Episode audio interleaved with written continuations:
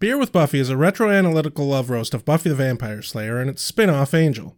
If you'd like to support our show financially, you can find us at patreon.beerwithbuffy.com. Don't forget to review us on iTunes if you like what you hear.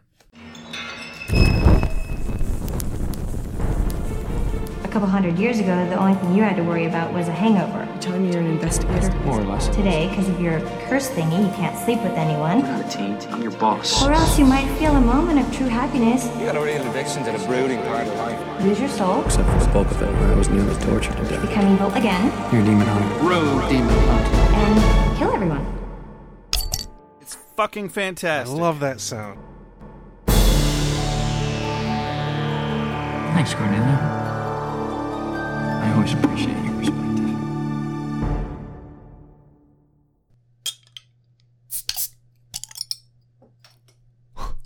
oh yeah. Welcome to Beer with. No, not Beer with Buffy. Holy shit, I haven't done that in a while. Welcome to Ale with Angel. I'm Rex. I'm Josh. Today, we are reviewing Season 1, Episode 18, 5x5. Five by five. And let me tell you, sir, I have been waiting for this episode all season. Oh yes. It totally makes it worth taking a twist off cap off with a full on bottle opener. Oh, yeah, it's way more satisfying to do that anyway. Yeah, which by the way, did you get my message? Are you gonna add bottle openers to the merchandise list? Because we need that. I'm working it out. Yeah, we need that because you need that, everybody. you don't even know how much you need that until you've had a beer with Buffy bottle opener experience. We're hopefully in the very near future completely 100% revamping our entire merch store for the podcast. We decided to go full hipster. full hipster. completely locally grown and farmed.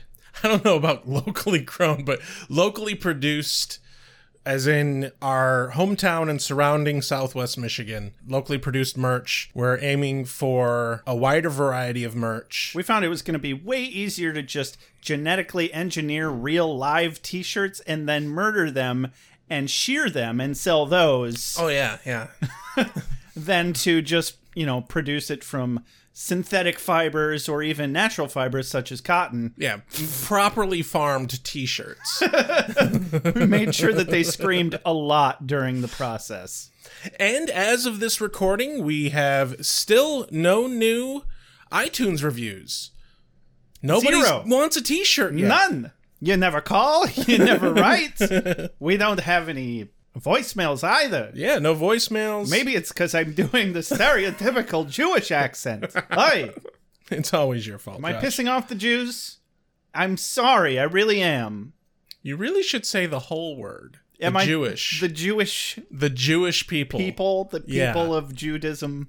Is that It- you're not allowed? To, most Jewish people I know don't particularly like it when you use the shortened version. really? Yeah. I'm sorry, I didn't know that. I hear it on TV so much, it just seemed like it was acceptable. It's not necessarily slanderish. It's not got a great connotation. I can see that. Exactly. Sure. Exactly. All right. Well, sorry about that. Hope nobody took offense to that. Let's get into it. We we have a lot of episode here. A lot of ground to cover, probably. So first, we need some executive producers. Ah, fuck.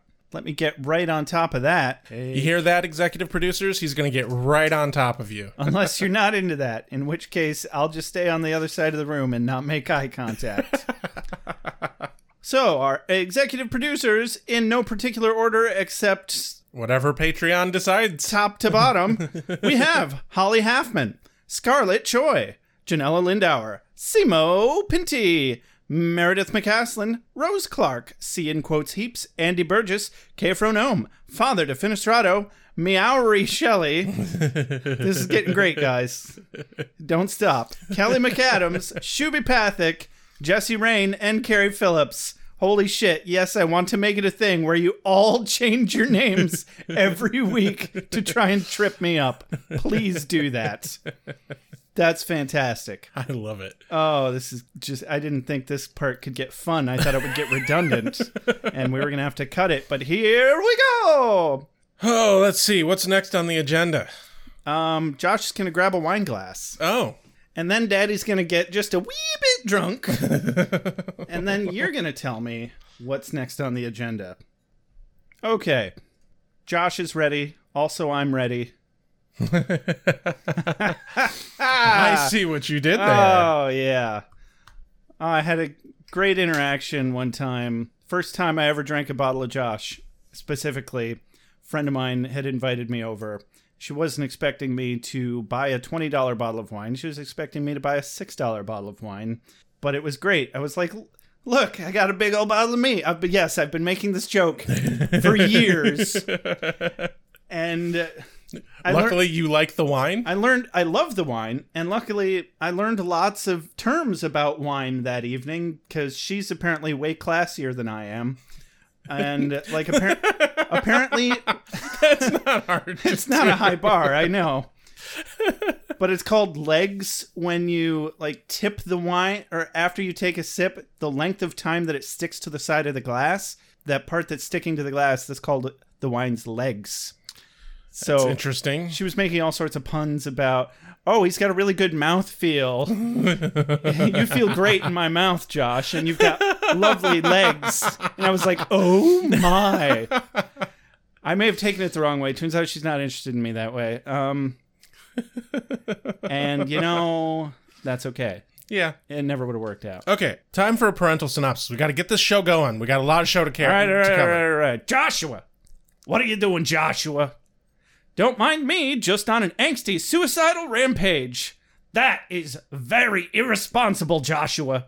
How are you going to make any money that way?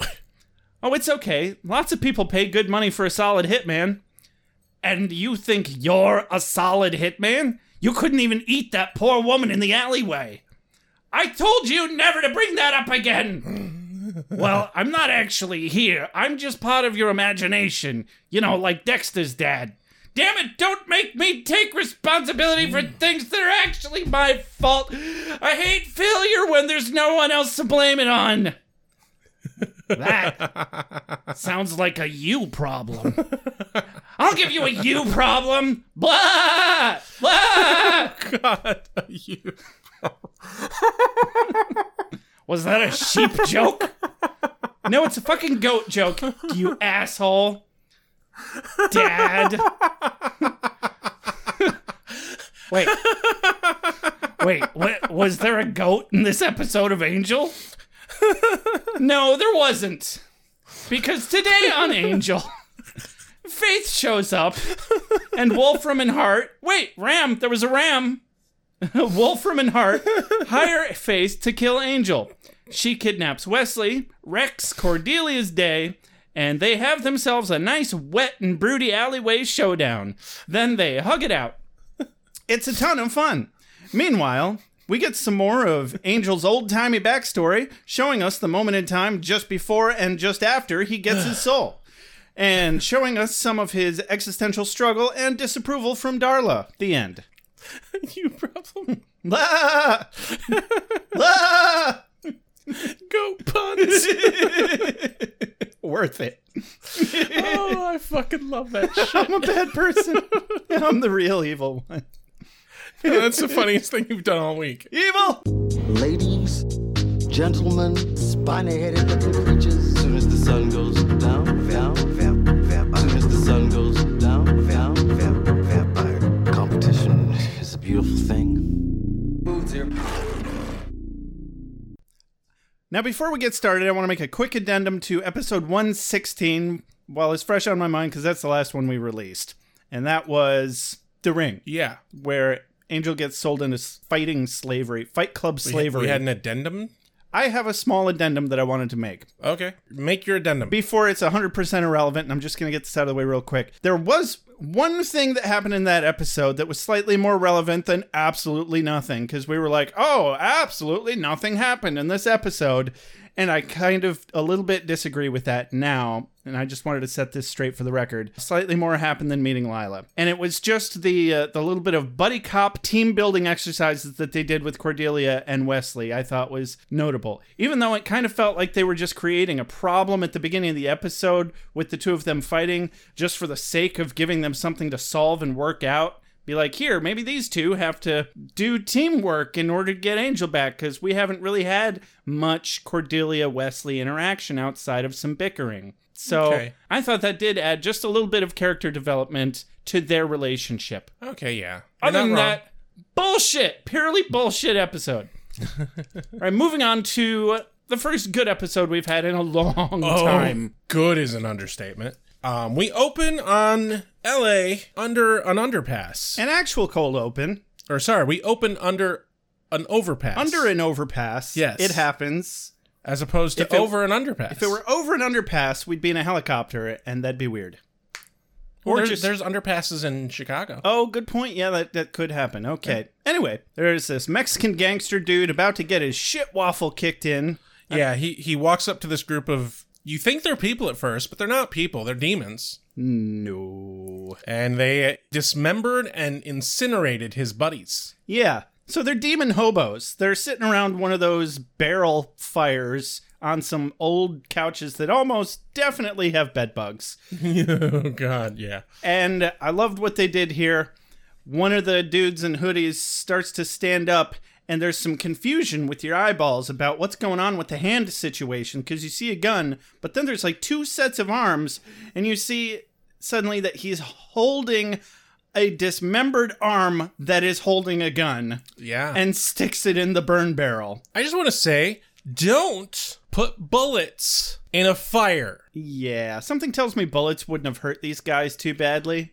Right, but, But don't. yeah, don't do it at home, kids. Don't do it. So yeah, they're demons. He immediately runs away, and then we get a drive-by denogonization. We do, in fact. Angel and Robin, or I mean Wesley, just happened to be there to save the day with the Angel Mobile, and Angel's got himself a nice big old broadsword. Yeah, and he does some head chopping. Just enough head chopping, indeed. Angel is nothing if not an equal opportunity lifesaver. Right? Not just white people and damsels in distress here. He's getting his goddamn diversity quota in for the week. and he gives the guy a ride Yeah. Then we cut to a bus station. where some more shit waffles get kicked in. Yeah. Enter Faith. Lots of shit waffles. She comes off the bus, and they fucking try to play it off like we don't, don't already know who the fuck it is. Like, come on, you you named your episode five by five. Obviously, it has faith in it. I mean, I didn't get that feeling. I felt like this episode, like this complete episode, depended on us knowing exactly the backstory of every character. Well, right, but they because we see her get off the bus, we don't see her face, and then for a long while they sh- they show us without showing her face, and then she like steps out of the shadows towards the dude, the creepo dude, and we see that it's Faith. So like they tried to play it up a little bit, but it's like, come on, obviously it's Faith. Who else would it be? Well, okay, I'll take your word for it. I was just waiting for it. I was just like, oh, this fucking guy. Oh, Yeah, this he- this he's fucking immediately- this fucking hassler who's pretending he might be protecting her from hasslers like Yeah. him. He immediately starts chatting her up and trying to be all smooth and shit, and like, this is a dangerous place to be. You must not have any money or any place to stay. And irony coming in three, two, one. She kicks his ass. I'm cold. well, I, I got warm for you right here. What, what did he say? I got a solution to your problem right here. And he actually starts doing something vaguely gentlemanly, you know, if he wasn't a c- huge creep otherwise. He starts to give her his coat, and she seizes the goddamn day. Carpe diem. the second he's got his arms immobilized with his coat halfway off, bam! Yeah. Right in the diaphragm. And you know, Faith does a lot of like bad things throughout her entire run in this series. This ain't one of That's them. not one of them. Um, no, he had it fucking coming. yeah. and Fucking I mean, creep ass bastard. he only needed one shot to take him down, but she took about five or six just for funsies. Yeah, she got a bit overzealous. It happens. Overzealous. I, eh, she was just restless. Yeah. Oh, She probably had to pee or something. Oh, and she hasn't kicked anyone's ass in a bit. I mean, it's a decent bus ride. She'd been on a bus for at least, you know, a couple hours. yeah. But yeah, a nice two word little ass kicking here. And now she just owns everything of his, including the coat off his back. It's like they took a shortcut to getting married and went straight on to divorce. Except she got all his money. all of it and his apartment only thing i don't get here is she's like, and I've got a place to stay. And I'm like, what? You're going to stay at his place? That doesn't seem like a good idea. I mean, I guess she can handle him if he comes around. That's probably not an issue. but- Well, the Slayer kicked his ass. He's just going to the hospital for a good while. yeah, and we find that out later. That makes sense later. But at the time, I'm like, She knows what she's doing. She knows when she kicks someone's ass, like how long his hospital stay is probably going to be. how long it's going to take him to get back up? like at least a week, probably a month. Yeah. She's got a place secured to stay. The other thing I didn't really buy was she was slightly winded after kicking his ass. I don't buy it for a second. No. She's far too toit for that. Yeah. Anyway, now she's all like little fucking orphan Annie. She's like, I think I'm gonna like it here. Could Probably get sued for that. And I don't care. Counts as a cover. yeah. Opening credits. Anyway, opening sequence, And Romania, 1898. old timey time, Borsa Romania, because that helps me know Yeah. the difference. Well, Romania. Yeah, somewhere in Romania. That's where the Romani people live. The the gypsy curse. I'm just saying I couldn't point to Romania on a map, let alone Borsa Romania. What's her name? Darla walks in and she's got a gift. Spoiler, it's Yeah. not a fireplace. Angelus and Darla being all sorts of a cute vampire evil couple. Darla gifts Angelus with a gypsy girl. Ah, gypsy. And gosh, he just goes straight for the femoral artery. I queued up this sound clip because I want you to hear this. I have to fucking play the sound, the the foley that they added in for when he bites her leg because it's just a fucking motorcycle revving.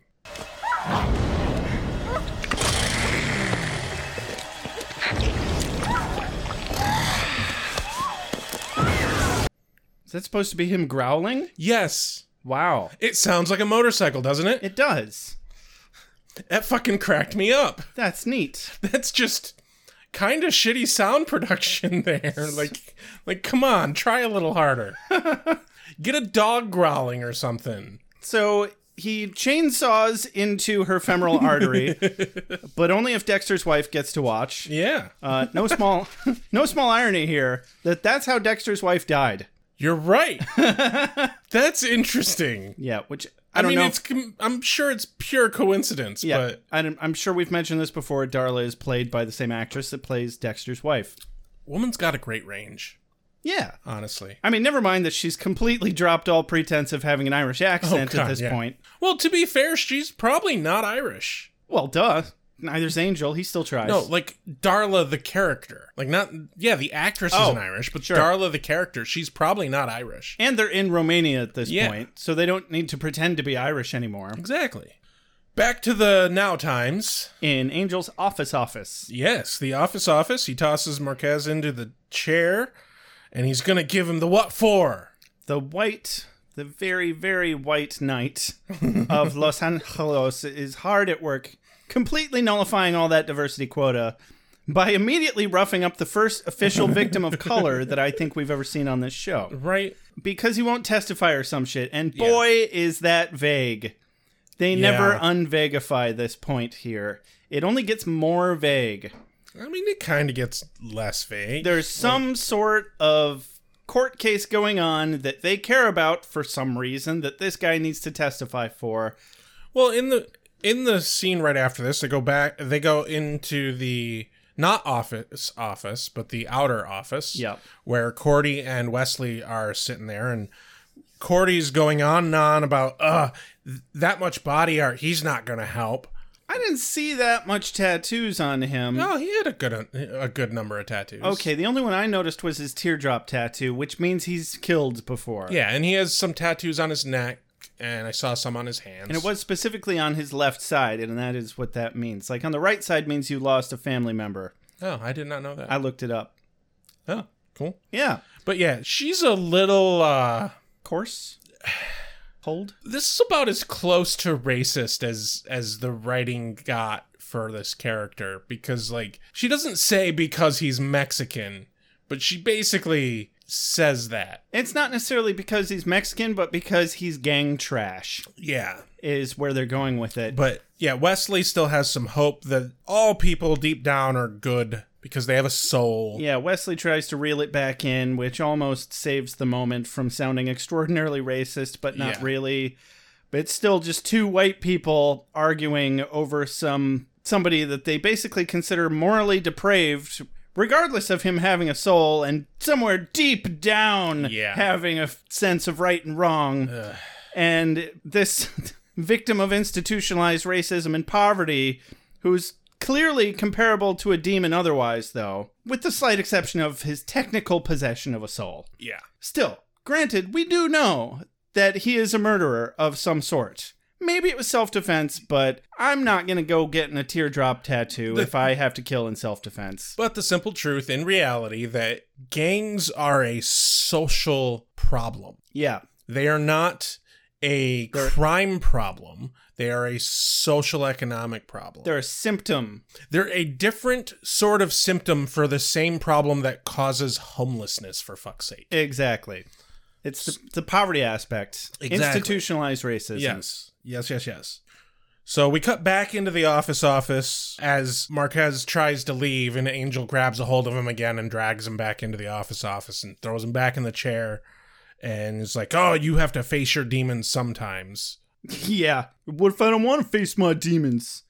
Then you'll have to face mine. That's one of my Yeah. quotes of the day. I like that just because it's a cheesy ass, stupid line. It is a cheesy ass stupid line. But David Boreanaz pulls it off. oh, absolutely. I don't want to share my feelings. I don't want to open up. I want to find the guy that killed Tina, and I want to look him in the eye. Then what? Then I'm going to share my feelings.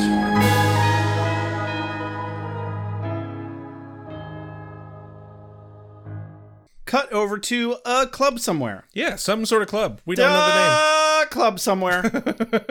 God damn. Where they are playing a well-known remix of Rob Zombie's "Living Dead Girl." oh, neat. Yes. I like that. Yeah. The song that kept going through my head was Girls Just Wanna Have Fun. oh, girls just wanna have. So do uh, Psychotic Slayers. It's all I really want. you know, sometimes you just got to mac on another girl's man, then punch her in the face, instigating a wonderful Excuse domino me, effect. Oh. Excuse me. She elbowed her in the face. Okay. Oh. so Struck her in the Right. face. Faith is literally dancing with everyone simultaneously on this dance She's floor. Dance foo fighting the entire room. this dude deserves to be kicked in the balls because he's just like, oh, sweet, I know this isn't my girlfriend. This is great. His girlfriend's like, hey, that's my boyfriend. Faith is like, what? He seems like he likes it. And this asshole is just like, huh, okay. Yeah, he's got the biggest, stupidest grin on his face, and then he doesn't get mad until she elbows his girlfriend in the face. Yeah.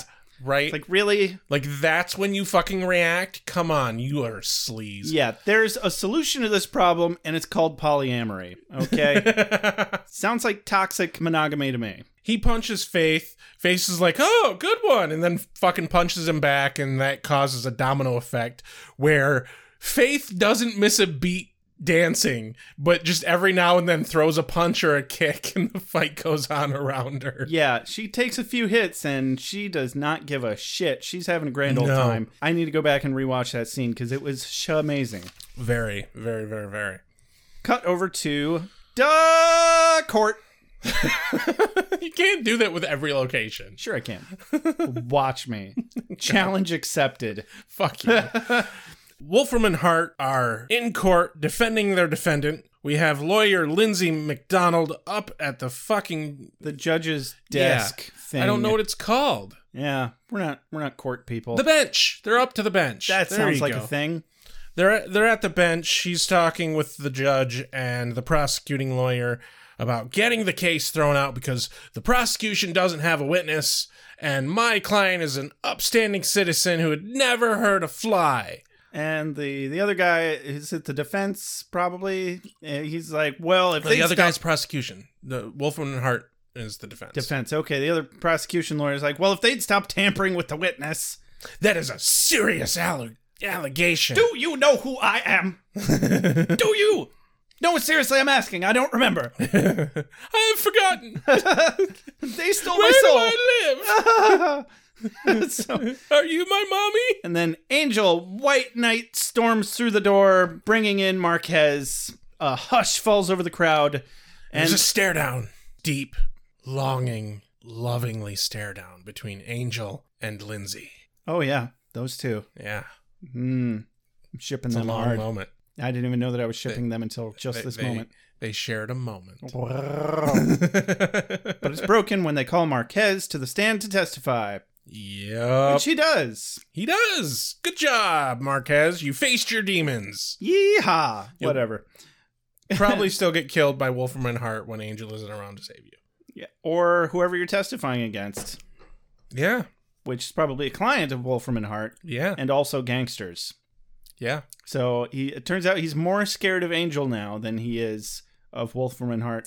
Well, Angel showed him his demons. The Excellent. man's got a very many demons. Now he's got at least three sets of demons. yeah. collect the whole set. Cut over to a Wolfram and Hart office. Lindsay's office specifically. as Specifically. he's, he's talking on the phone to, I presume, a senior partner about the meddling problem that is Angel. Yeah. And Lee Mercer comes in, the guy who looks so squirrely, and the actor looks a lot like the other actor who plays on Eureka that I can't remember the fucking character's name. Yeah, me either. With but I the think- glasses. I think I know the one you're talking about. yeah, he, he has a fucking relationship with Claudia on Warehouse 13. Ooh, she's cute. Yeah, lucky nerd. Yeah, seriously though. Lee has a fucking solution. Yeah. Spoiler alert, it's Faith. You know, obviously the most popular and important part of this episode. Yes. Because she's hot and independent and strong or something. Oh, there there was one quote of the day I wrote down for this scene. Uh, as Lindsay's on the phone, he hangs up and he turns to Lee and he says, "I hate failure when there's no one else to blame it on." I had that one also. Spoken like a true narcissist. Exactly. a true malignant narcissist. uh, excuse me. Yeah, you gotta gotta, gotta get that out of the Gotta system. get that frog out of my throat there. I just think I need to impeach that frog from my throat. Cut to the hallway, still at Wolfram and Hart. Lee's talking to Lila, where we learn that Lee and Lila know of and are tracking Faith. Lila's gonna make the first contact with her, though, because Yeah. fuck Lee.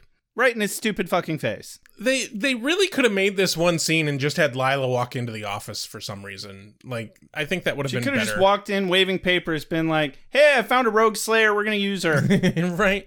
That's It's like re- that we didn't need a second scene. really all that this amounts to. Yeah. Uh, fuck you, Lee. You have no people skills. I don't think that's really a point against him. They didn't hire No. him to be good with people. They no, hired he's him a to. lawyer. They hired him to fuck people. Yeah. But I like her line on the exit of the scene is if you behave, I'll let you ride in a limo. Do you remember as a kid when limos were like the coolest goddamn idea you've ever heard of? Kind of. I, I recall being enamored with limos, but also I won a contest when I was in elementary school where I got to ride in a limo to McDonald's Oh my god. when I was in like fourth or fifth grade or something. and the local newspaper took a picture of us, and my face was like right up in that uh, picture. And so I got my picture in the paper for riding in a limousine as a child to Nice. McDonald's. Nice. Even as a child, I was like, that's a pretty lame place to take a limousine, but okay. You're a kid. Yeah. But it just it just cracks me up. Limos aren't really all that great. They're, Not they're an really. expensive fucking cab. I'd rather drive myself. Yeah.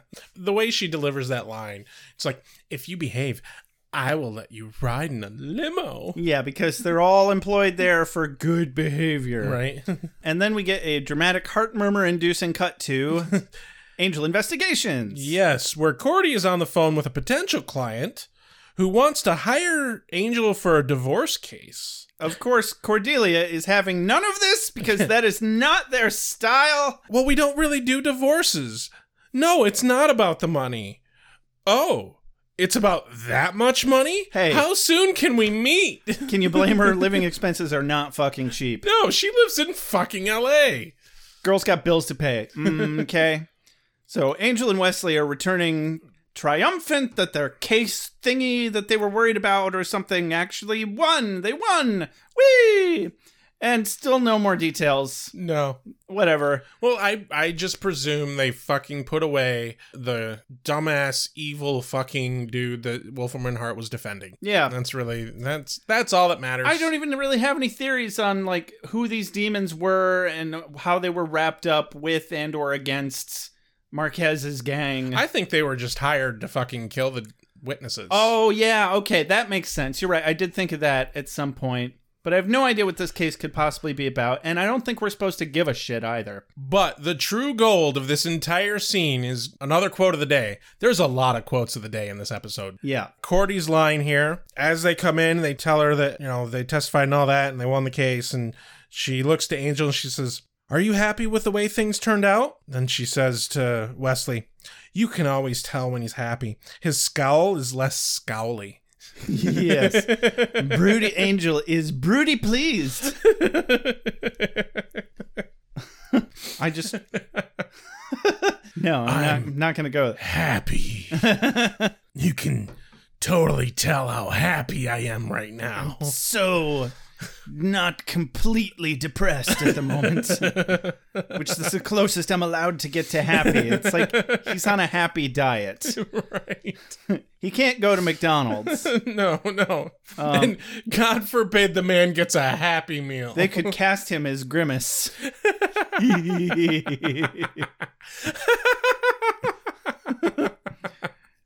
I need a broody meal. just Sir, put it- that's not a thing we sell. Well, do you have anything that's not happy? Have you tried the Happy Meal? if it helps, sir, our shake machine is broken. Have you seen how cheap these toys are? also, we are all out of the Rainbow Dash My Little Pony toys. No! You know, Angel would be all about the fucking. She's the most androgynous pony. Probably a lesbian, but she's still really cute. Is she? I don't know anything about My Little Pony. I, I just, she's got a rainbow, man. She's the gay pride pony. okay. Anyway, Grimace. large purple. uh, the the scene basically closes with Wesley saying, "Hmm, I wonder how Wolfram and Hart are going to push back. This is important." Yes. Cut to outside a club or some shit. Where it shows us how Wolfram and Hart are going to push back. Handy that, but also, holy hell on a tricycle! We need to do an absolute full line by line breakdown of this scene Yeah. because Oh, man. Ah! I you know I watched it once and I had a couple feelings in my pants and I just ignored them. and then I was like, wait, I just want to go back and get this one line. Wait a goddamn second. wait just a goddamn second.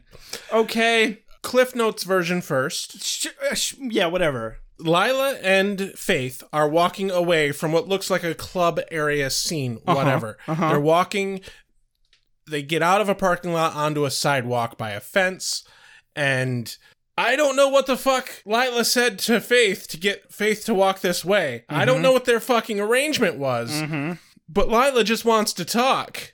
Yeah. And this is apparently some sort of surprise to Faith. And Faith is upset that Lila knows who she is. So that was not previously established. Correct. And then, hey, do you want to get in this limo and have a conversation? Yeah. That's that's effectively cliff notes. There was a very interesting vibe. Yeah, so Like- let's talk about that vibe. Give me a Like- second here. So Lila and Faith are walking away from the club under what seemed like double false pretenses. Yes. Neither of them were particularly honest or open about where they're going, how they met, why they're talking in the first place. And I can't figure out which one of these women was trying to seduce which, but I think they were both only half faking that they were about to go fuck somewhere. All right? It's really hard for me to think of any fucking reason why they would be walking away the way they were Yup. without having introduced themselves on any way, shape, or form. Yeah, she doesn't know Faith's Like- name, doesn't have a fake name, but the line, first line here is Faith.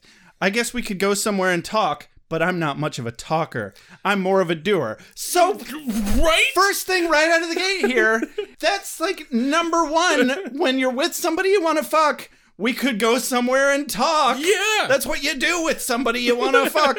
You go talk to them a little bit until they're so horny from your talking that it's time to fuck. But she just wants to get straight down to brass tacks of what could only be presumably from Lila's perspective here, fucking.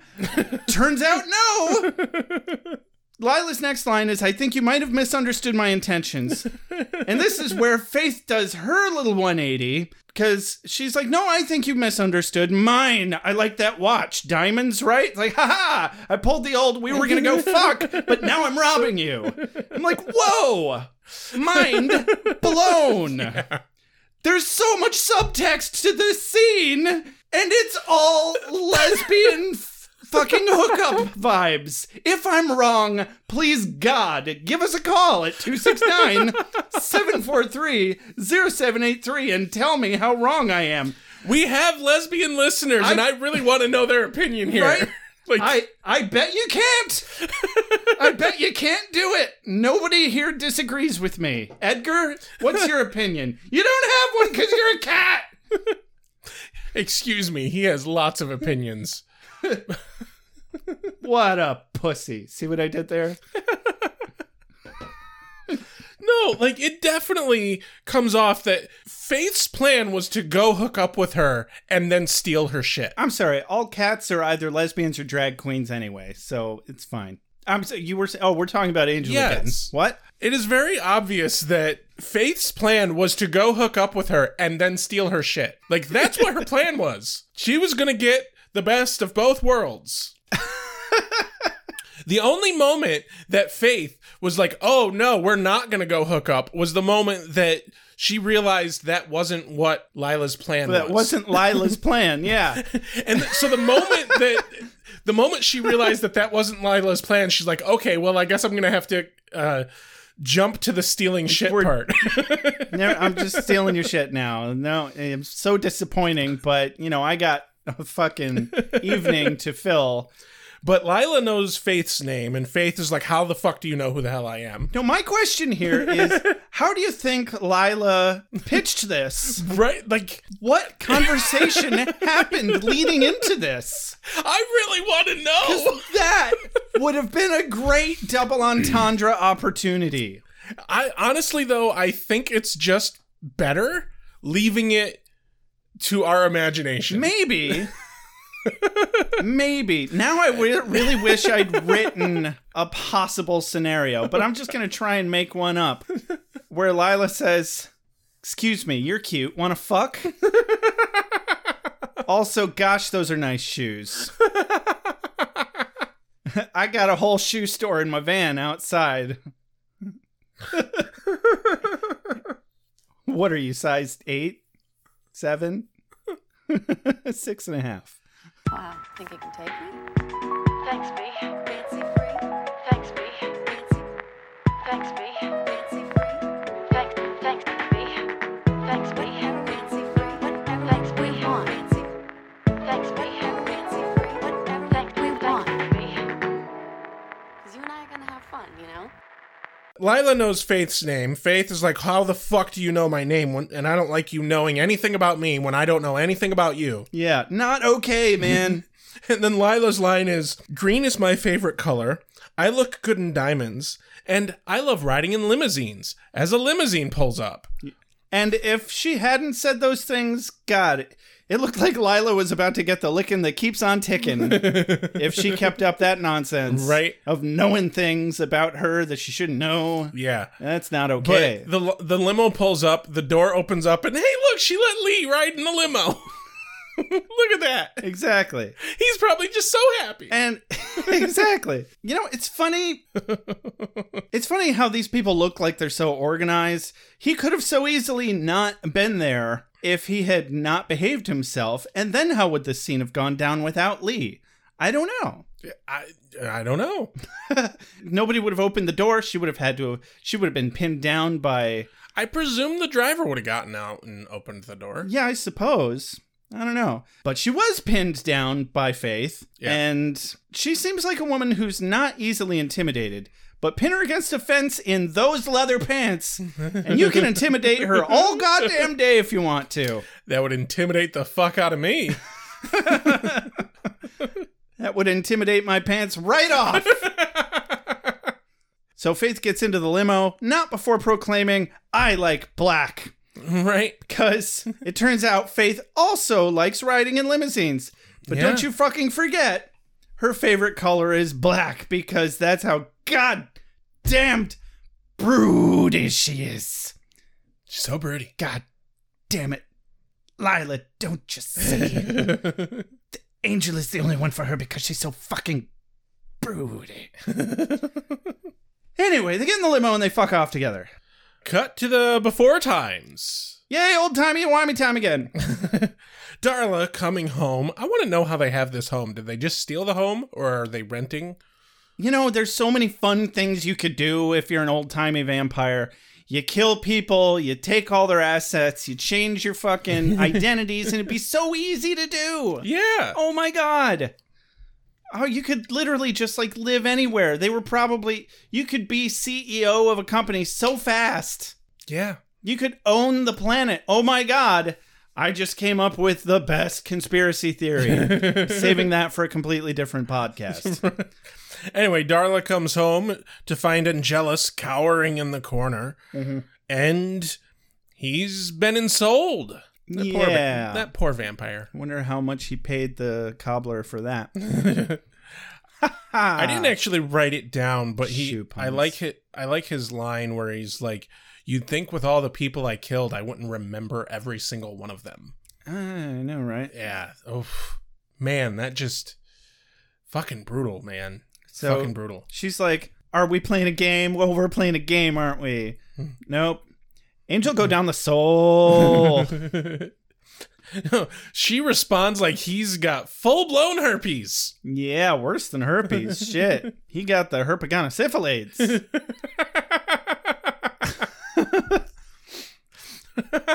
and let's just say, Darla is about as forgiving as a conservative whose kid just came out of the closet. Yeah.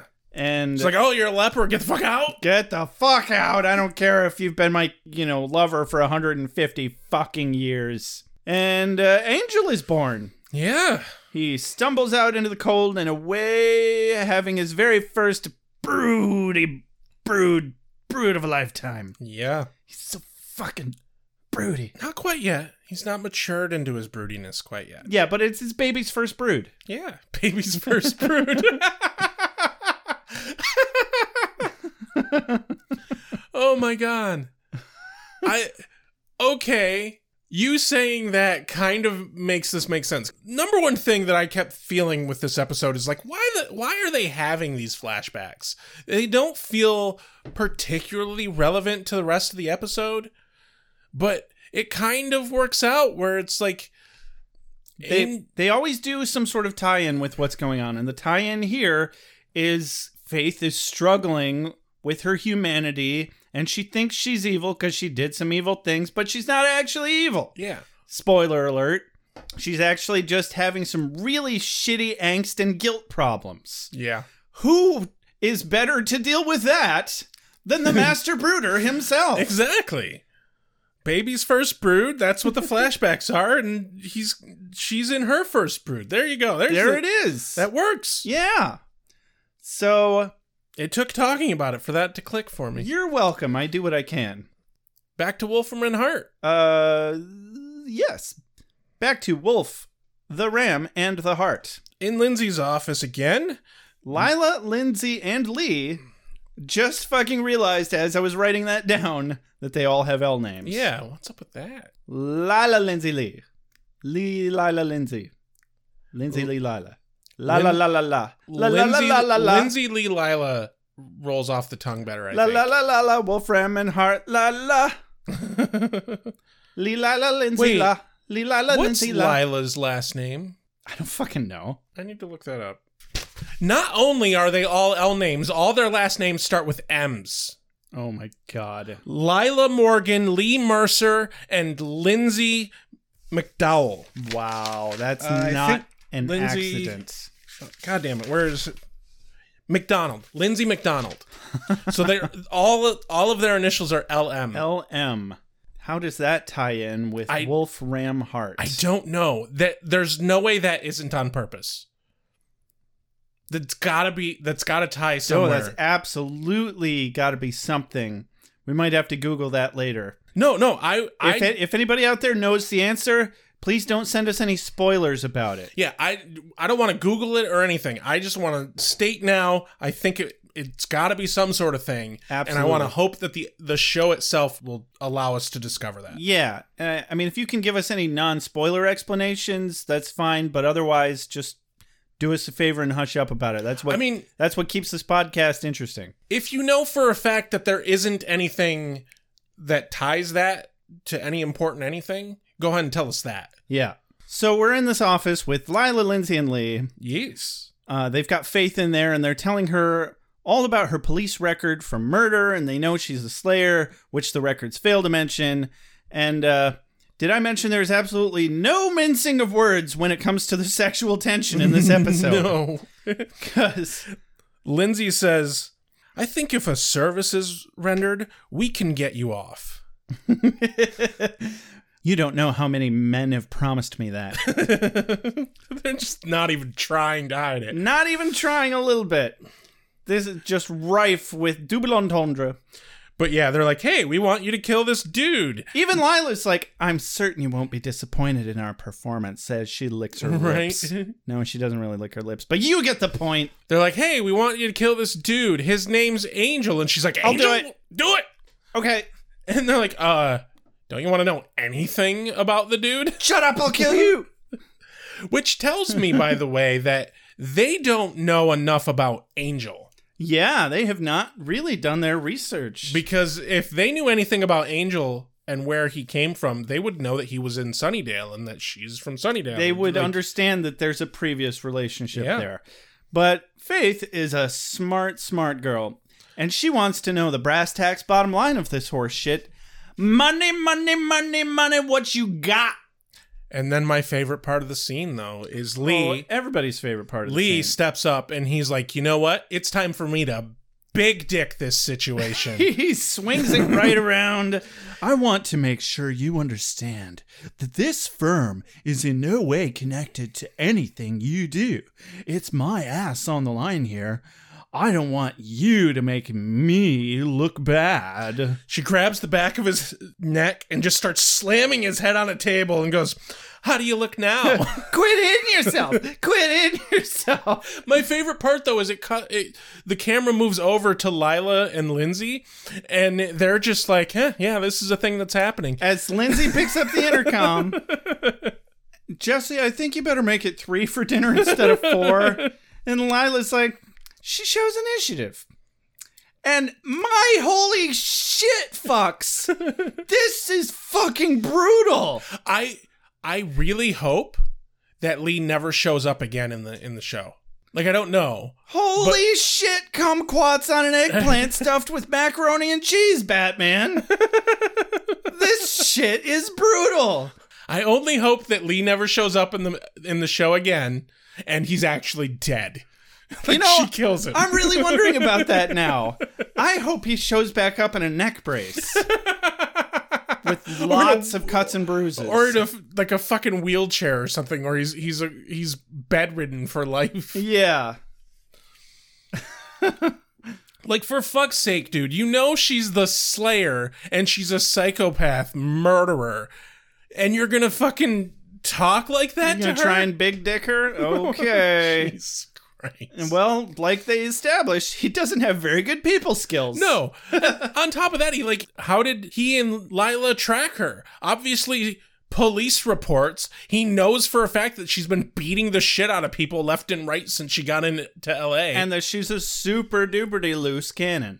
like, oh, because I'm a lawyer, she's gonna respect me. They're filled with malignant narcissists. I guess. Imagine when you think of people like Lee, just think to yourself, what would Trump do? and you'll probably come up with something like that. yeah. I'm with Wolfram and Hart. Everybody should have a lawyer like this one. Mr. Winters shall never be convicted of any crime. Ever. Should you continue to harass our client, you'll be forced to bring that to the light of day. I want that stricken from the record. A place I'm told that's not all that healthy for you.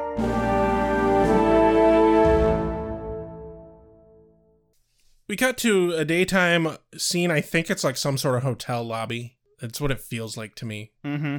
Cordy is admitting to Angel and Wesley that they're not meeting someone about a demon case. They're it's a D case, but it's more of a divorce case. and Angel's like, well, we don't do divorce cases. And Cordy's going on about like, but we need money. Money. And you know what? She's kind of not wrong. Oh, they she's- do need money. Absolutely right.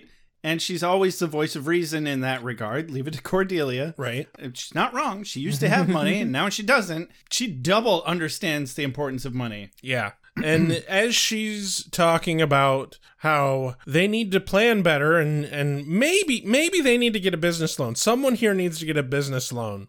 And I love the cinematography of this scene. Oh, God. Just over the shoulder, suddenly click, click, boom. We see a side profile of Faith over Angel's shoulder as she turns. Then the camera cuts to a top down view as she takes aim at his back and she fires and he quickly turns around and grabs the arrow.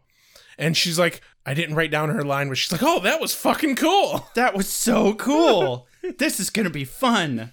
And man, he I don't think if the crossbow hadn't made that little clicky noise, he might not have caught that. Right? But he did. Slack jawed responses all around. Wesley goes, oh my God, Faith. Angel says, I thought she was in a coma. Cordy responds, pretty lively coma. it was very nice. Very Yes. nice. Oh, dude, the cinematography in this episode, though. Oh my god! Yeah, no, and not just the cinematography, but the writing in general of hey, we're having this inane conversation, and then your brain takes this moment to be like, wait, that's Faith standing behind Angel. Oh shit. and then by the time it's too late, it's like, oh shit, she's about to shoot him in the back, right in the heart. Ah! And, like at this moment, you're looking for the classic slow ramp up or something. Yeah. like another scene where she's like trying to find him, not immediately. Like, oh, we're gonna pay you to kill Angel, and then immediately she's trying to kill Angel. It's the first time ever where she didn't, where our villain didn't do some stupid villainy thing. right. The best, fastest way to kill him is just to catch him off guard real quick. And in the daytime. Yeah. Like, holy shit. Why the shit was he there in the daytime, by the way? Who knows? but it fucking oh, it's great. Apparently It's he can so just- fucking great. Flush himself down the toilet whenever he needs to. You know, it just happens. But yeah, no, it, it was great. And it made good, like, mostly realistic sense in terms of strategy. By the way, just because we did mention the writing here, I want to say this episode is written by Jim Koff, and this was the first episode for Buffy that he wrote. He's actually a film screenwriter. Ooh. And he wrote fucking National Treasure. Interesting. I've never seen it. Really? I know it's Nicolas Cage. Yeah, dude, it's actually really fucking good. Okay. The the sequels to it are awful, but course. like don't get me wrong, it is a kind of terrible movie, but it, it's over the fucking top. Every outlandish thing you can think of about like really Nicolas Cage steals the Declaration of Independence. and it- it's like it's fantastic. It's a it's a very entertaining movie. I'll have to check it out. I really like Nicolas Cage, even in his bad shit. Oh so. yeah. Bad Nicolas Cage is just as in- entertaining as good Nicolas Cage. arguably more. Cut to Angel Investigations. yep, Angel gets off the phone with Giles. Yeah. Wesley is all sorts of upset that Giles, how dare he not tell me? Blah, blah, blah. Why didn't Giles call me? One, I'm sure he was busy. Yeah. Second of all, yeah, no, but seriously, why didn't he inform any of them that Faith was awake and running amok? Yeah.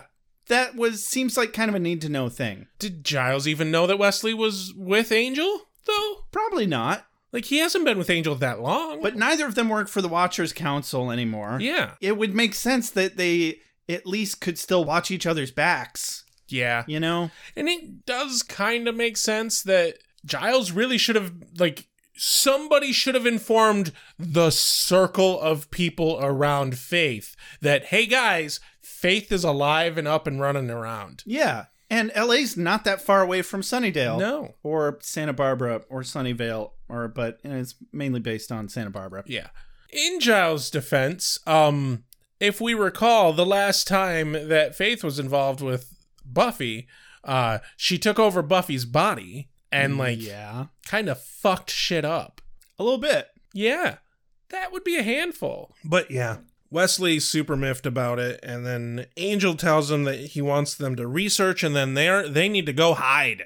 Yeah. Just Just fucking hide. track her Thi- down and get the fuck out of the way. This woman is crazy, and she wants to kill everyone, and you need to go hide because, as what his point is.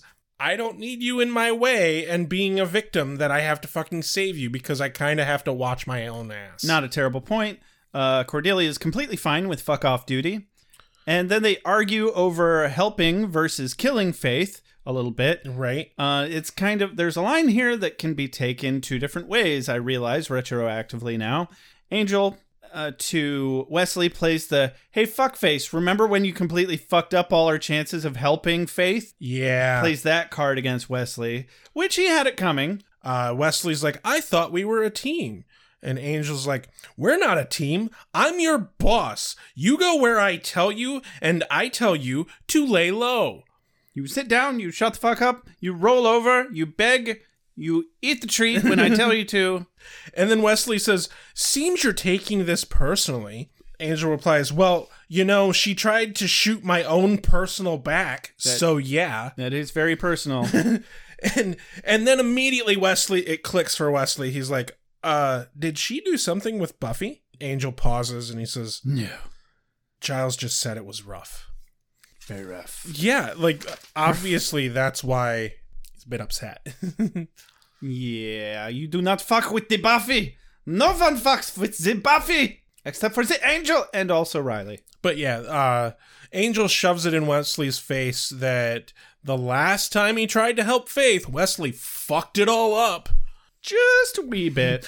I like how he's like, and some British guy went and messed it all up and tried to kidnap her. Cordelia tries to help out. She's like, well, just because some British guy. Oh, you mean Wesley? Shit. Never mind. Go on. Go on.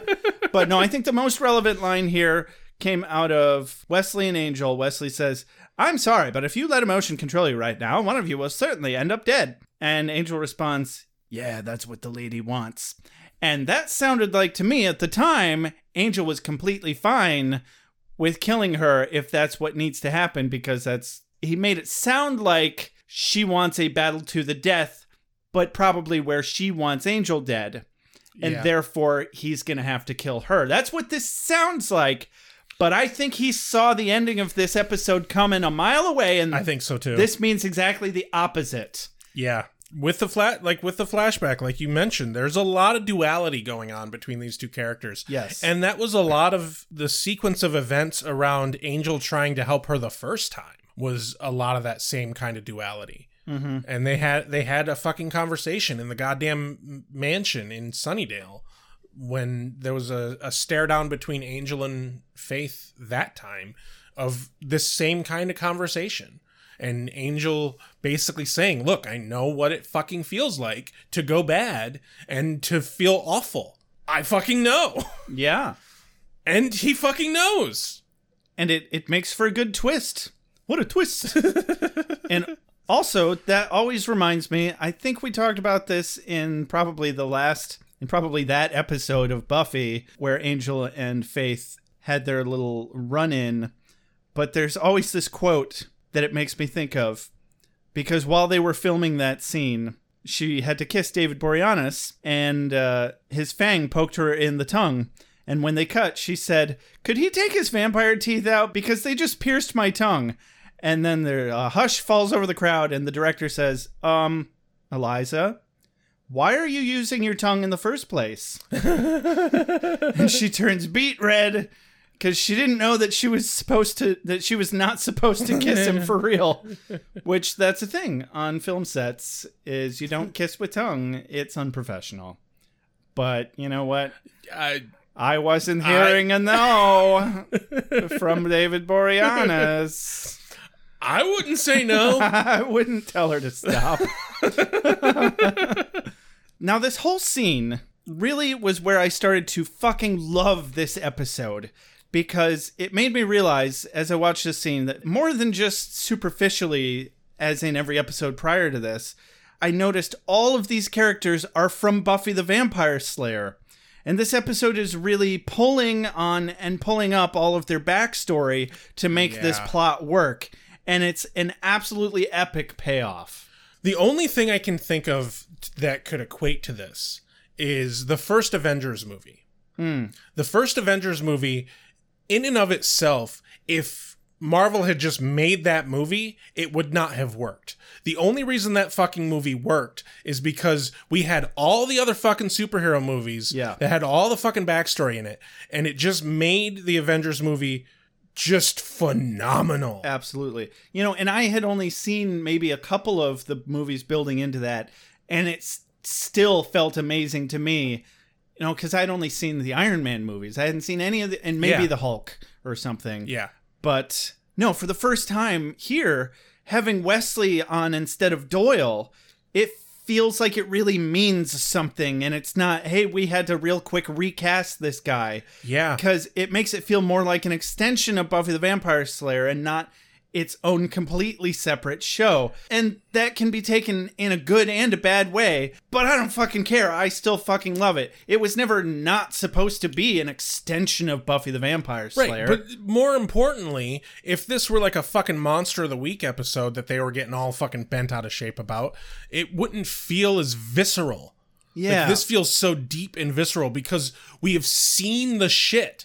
We know what the fuck is going on. And we know that, like, Wesley's worry about her being a psychotic is like a deep, true worry. Yeah. Like, seriously. and we were only just complaining about how there's no overarching story. Yeah. And that's what this show is missing. And that's what we finally, like some thirsty ass poor fuckers in the desert dying of fucking dehydration, finally get a little Yeah. bit of in this episode. not a little bit of like all of it Yeah. and it's just like the most amazingly luxurious m- fucking drink of water we've ever had in our We life found a fucking waterfall in the middle of the desert. yes And it's amazing. So, anyway, Angel's like, everybody, shut up and get to work. i'm the boss i do you do what i tell you Exactly. A person needs certain designer things. You shouldn't be trying to eat my friend's brains. Hey, you're a vampire. Now cut to Angel's bedroom, or maybe Yeah. his office, office, wherever it- his it's- cabinet is. it's it's in his apartment and it's a it's a fake out he opens the fucking cabinet that has all his weapons and i was really excited for a moment i'm like oh gearing up montage yay weapons. But no, it's not a gearing up montage Oh. because he, he opens the cupboards and he pauses and he closes them and he goes upstairs, which he actually walks up the stairs rather than takes the elevator. right, And obviously there has to be more than one way yeah, in and out of there because they've used it multiple times. Oh, we've He- seen him come down the stairs Yeah. before. Yeah, he's standing in his office office looking out the door into the outer office where Faith is. She's opening all the blinds. You know, if you don't want your vampire friend to attack you, that's a good way to go about it. she just wants to play with her food a little bit. Yeah. So apparently nobody ever told her not to do that, or somebody did tell her not to play with her food, and now she will forever be spitefully playing with her food till the day she dies. Yeah, that sounds about right. Okay, maybe she's not planning on eating Angel, but I stand by the analogy. So Faith tosses him a gun, and she's basically toying with him and testing like how committed he is to what's going on here. Mm-hmm. And he immediately fires at her, Doesn't hesitate at all. but fires at her leg, but it's a blank. And she's like, oh, didn't even go for the kill shot and takes the gun back from him. Well, classic plunder, he throws it right back to her after one shot. Yeah. I'd have emptied the fucking thing. Right. But I think she knew beforehand that he wasn't going to try and kill her. And I think she was just testing that out. Yeah. But on the other hand, she don't mind. Right? Like, she loves the game. That's she's pretty okay with whatever outcome comes here. why she wants to get him into the game. Yeah. But she, no, because Angel's all like, "What's your game?" And she's like, "Money." And also, I'm just getting my jollies off. Oh, and because I hate you, you want some of this? Well, you can't have any unless you want some. In which case, shut up and come get you some. Get inside me right now. Come on, give me a hate fuck. Ah, too slow. Bam, bam. Oh, by the way, they weren't all blanks. Bored now. I'm gonna jump out this window. Like, she obviously had come in through the door. She jumps out the window for the fucking hell of it. for the hell of it, dude. sh- Face this bitch is all over the place. I did not realize how fucking like her neurons are just firing so fucking rapidly and randomly. As Giles said over the phone, she is borderline psychotic. yeah. And this really illustrates that. Soon as I tried to sum this up, I was like, "My God, she's all over the place!" And then she leaps out a window just because she can. Yeah. and like everything she does, she's doing it obviously just because she can. Yeah. And then Angel's like, ah, yes, crazy, right. Bitch shot me. she knows that it won't kill me. It just hurts. And he just gave her the idea for wooden bullets. Well, shit. Right. I wonder if that would even work. You know, I'm not sure. It I'm could gonna be- have to research that. Could be done, I Um, think. So back to Wolfram and Hart, where just the best, the best fucking little tidbit of a scene here. Angel is infiltrating the office. He's wearing a suit. He looks and- just as good in a suit as he does in his Oh, broody fuck jacket. yeah, the dude looks great in a suit. The man knows how to wear a suit. Oh, yeah, why wouldn't it? But he walks in pretending to be a lawyer. He has a fucking briefcase and everything. Mm-hmm. I bet you there's snacks in that briefcase. Sets off zero alarms. yeah. There- He better just have a package of blood in that briefcase. No. So another another lawyer. Or juice boxes and crackers. yeah. to give to other lawyers. Yeah. I think all lawyers just carry snacks in their briefcase.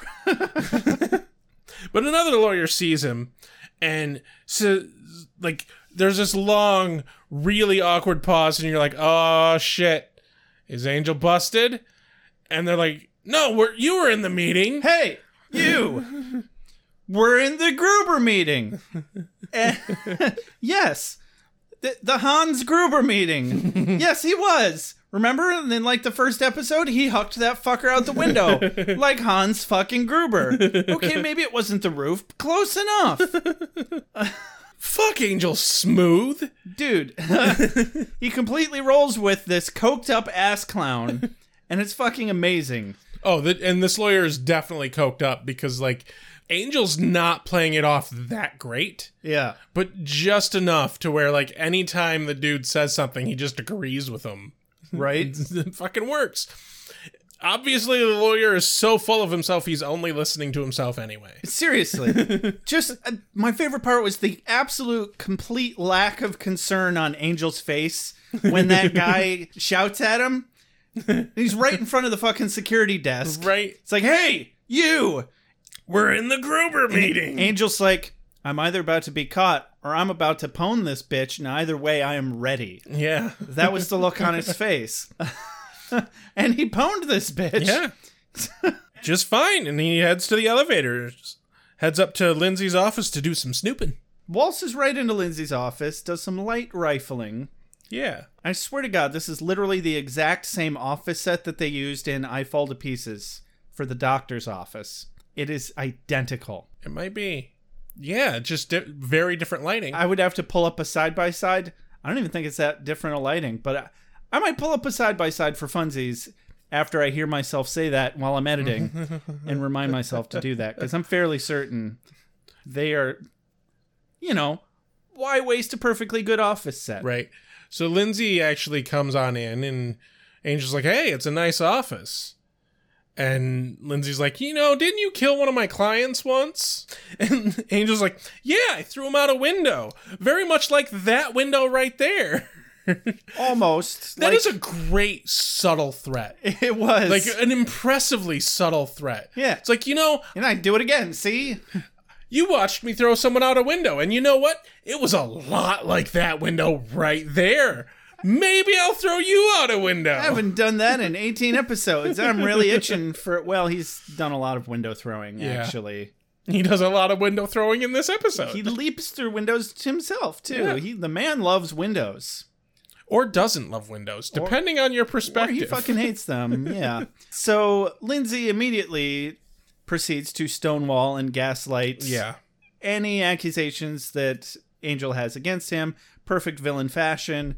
Angel ain't having none of it. And uh, he wants to know where Faith is. That's his main line coming into Like, this. I don't know what the fuck you're talking about. Well, I don't know who's that. Lindsay makes vague legal action threats against Angel. Pfft. you can't sue someone that doesn't legally exist. Right? And you can't get blood out of a turnip. He doesn't have any money that we know of. Yeah. Not to mention, he'd turn to dust in a day's time if they fucking arrested him. So, really, your legal threats are just garbage Yeah. here. But then again, that would effectively murder him, and that's all they want is him out of the way. Yeah. It seems. Apparently, the whole fucking building is rigged with alarm systems, both mechanical, electrical, and mystical. And uh, they knew the moment a vampire was on the premises. And he's been tracked. And oh, look, there's a security guard who gets his ass kicked really quickly. that poor guy. he's just doing his job. Uh, With a lazily bored look on his glazed, broody eyeballs, he disarms and apparently knocks out this one inept security guard. his glazed, fruity That eyeballs. was, that was somehow this guy was in the room with them. Right. Where There the- must have been another door or Where something. the fuck is Doctor Evil in this scene? is he hiding in the bathroom? I don't know, but I got a quote of the day out of this scene when they're talking about Angel throwing the guy out the window. He says, "Too bad the body burned up before it hit the ground. I might have needed a good lawyer." Lindsay responds, "I'm sorry, we only handle a certain class of clientele." Angel responds, "Oh." I'm sure I've killed enough people to qualify. Yeah. Oh, And yeah. Oh, damn. But yeah, the, the security guard gets his ass kicked, and then, you know, Angel just leaves. And Lindsay says to him as he's walking out the door, he's like, You know, just when I think I got you figured out, you show up in a suit. it's like, yeah. that's your takeaway, Lindsay. That was that was one of mine too. he just keeps surprising me. There's no telling what you're gonna do next. He's like the Howard Stern of vampires. So he's got a boner for Angel in a suit too, and they mutually fuck off into their respective fuck off lands. So, there's still a place in this world for traditional research. Even a solitary soldier such as myself recognizes that a free exchange of intelligence benefits the common struggle. Oh, Also, I brought in your mail and newspaper. And then we go to outside Cordelia's apartment where Wesley and her going over the police reports that they have found regarding very obviously Faith. Yeah, she's got an MO. Cordy's like, Well, how do you know that it was Faith? And apparently, Wesley knows it was Faith because the unknown woman broke the cop's handcuffs and then beat him with them. Yeah. Probably not too many people in the area capable of doing that. Oh. But they're trying to get into Cordelia's apartment, but the door keeps slamming itself shut, presumably because Dennis the Ghost is jealous Yeah. of Cordelia having a man with her. And, you know, after the one that knocked her up with Demon Spooge, I can't scarcely blame him. No.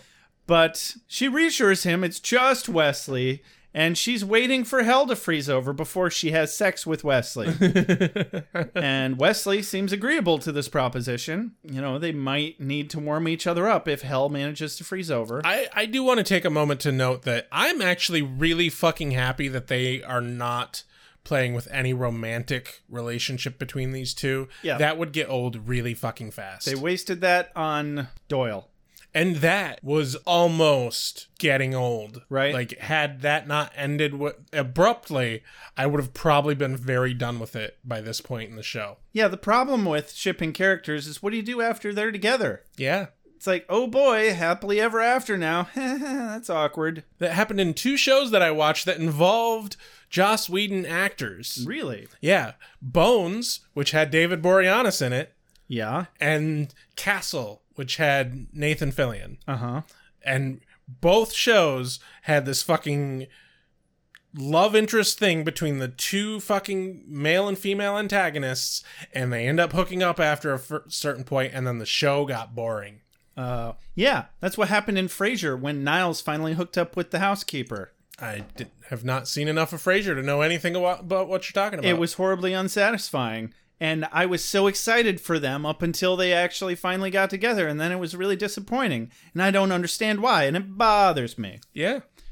But anyway, they don't do that. And Mm-hmm. No, they thank don't. Gord.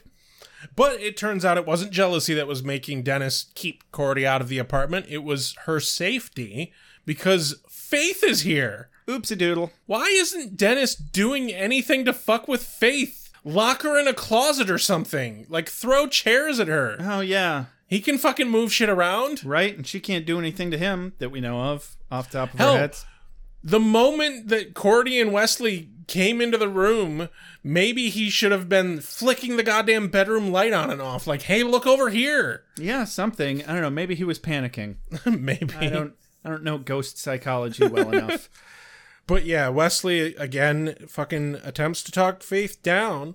He's like, I believe deep down that you're not a bad person. She elbows Cordelia in the face, Yeah, damn. and she's like, "How? What do you think of me now?" And then Wesley punches her in the face because he still cares about Cordelia. yeah. And then Faith kicks him across the apartment. Face fucking Kamehamehas Wesley across the fucking apartment. Her hair turned bright blonde for a moment. You go over there now. She telekinetically moved him across the room with her foot.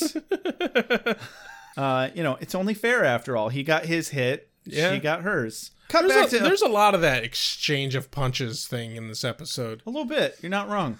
Cut to the before times, Old timey time. where we see Angel encounter some people, and they're obviously well dressed, and they're like, oh, you're a beggar. Here, have some money. Tiny Tim Angel is all like, "I'm hungry." To some group of people, I don't know. They didn't seem particularly rich or hoity-toity.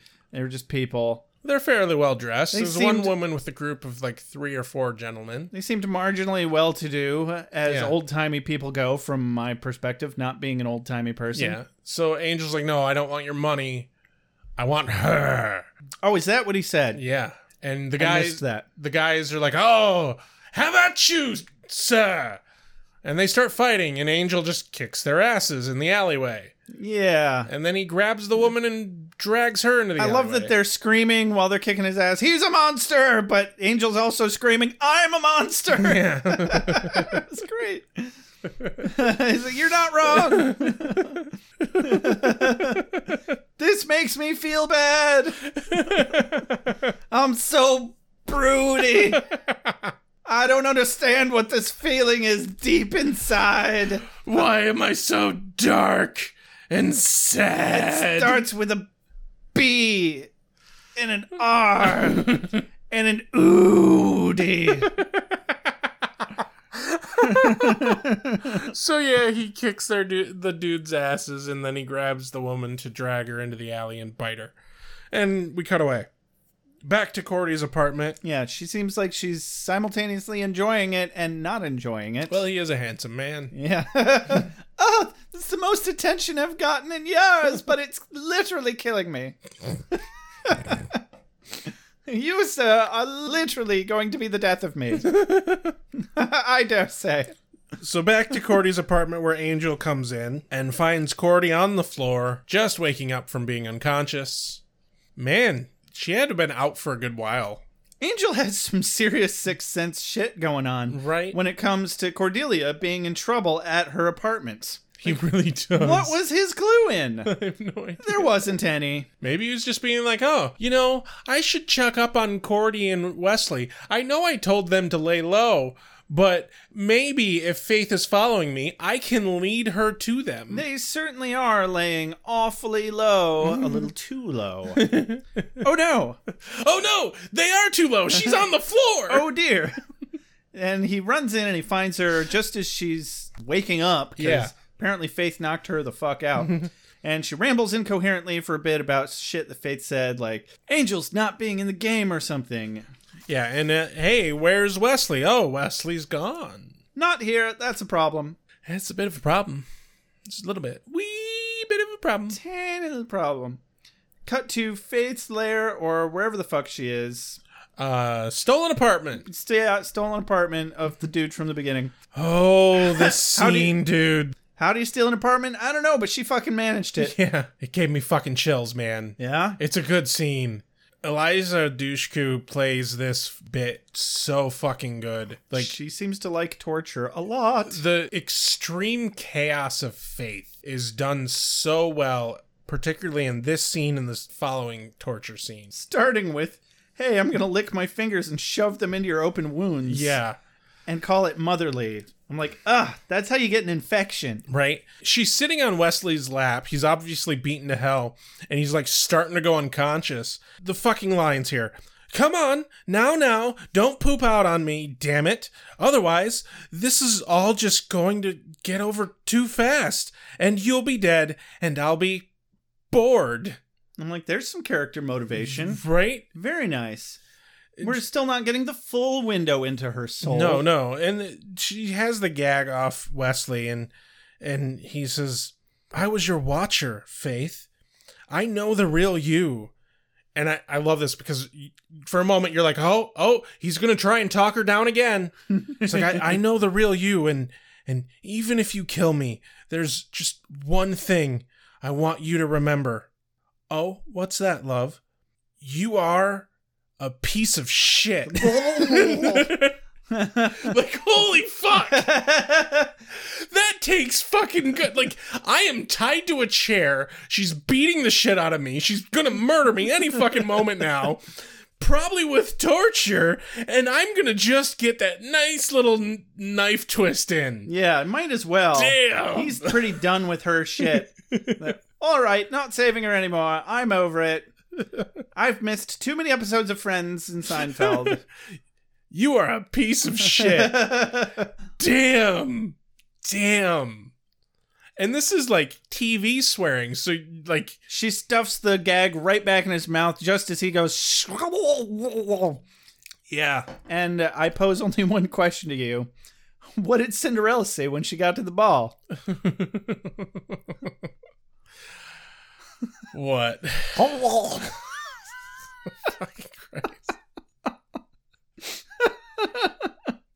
I know that joke. and stuff.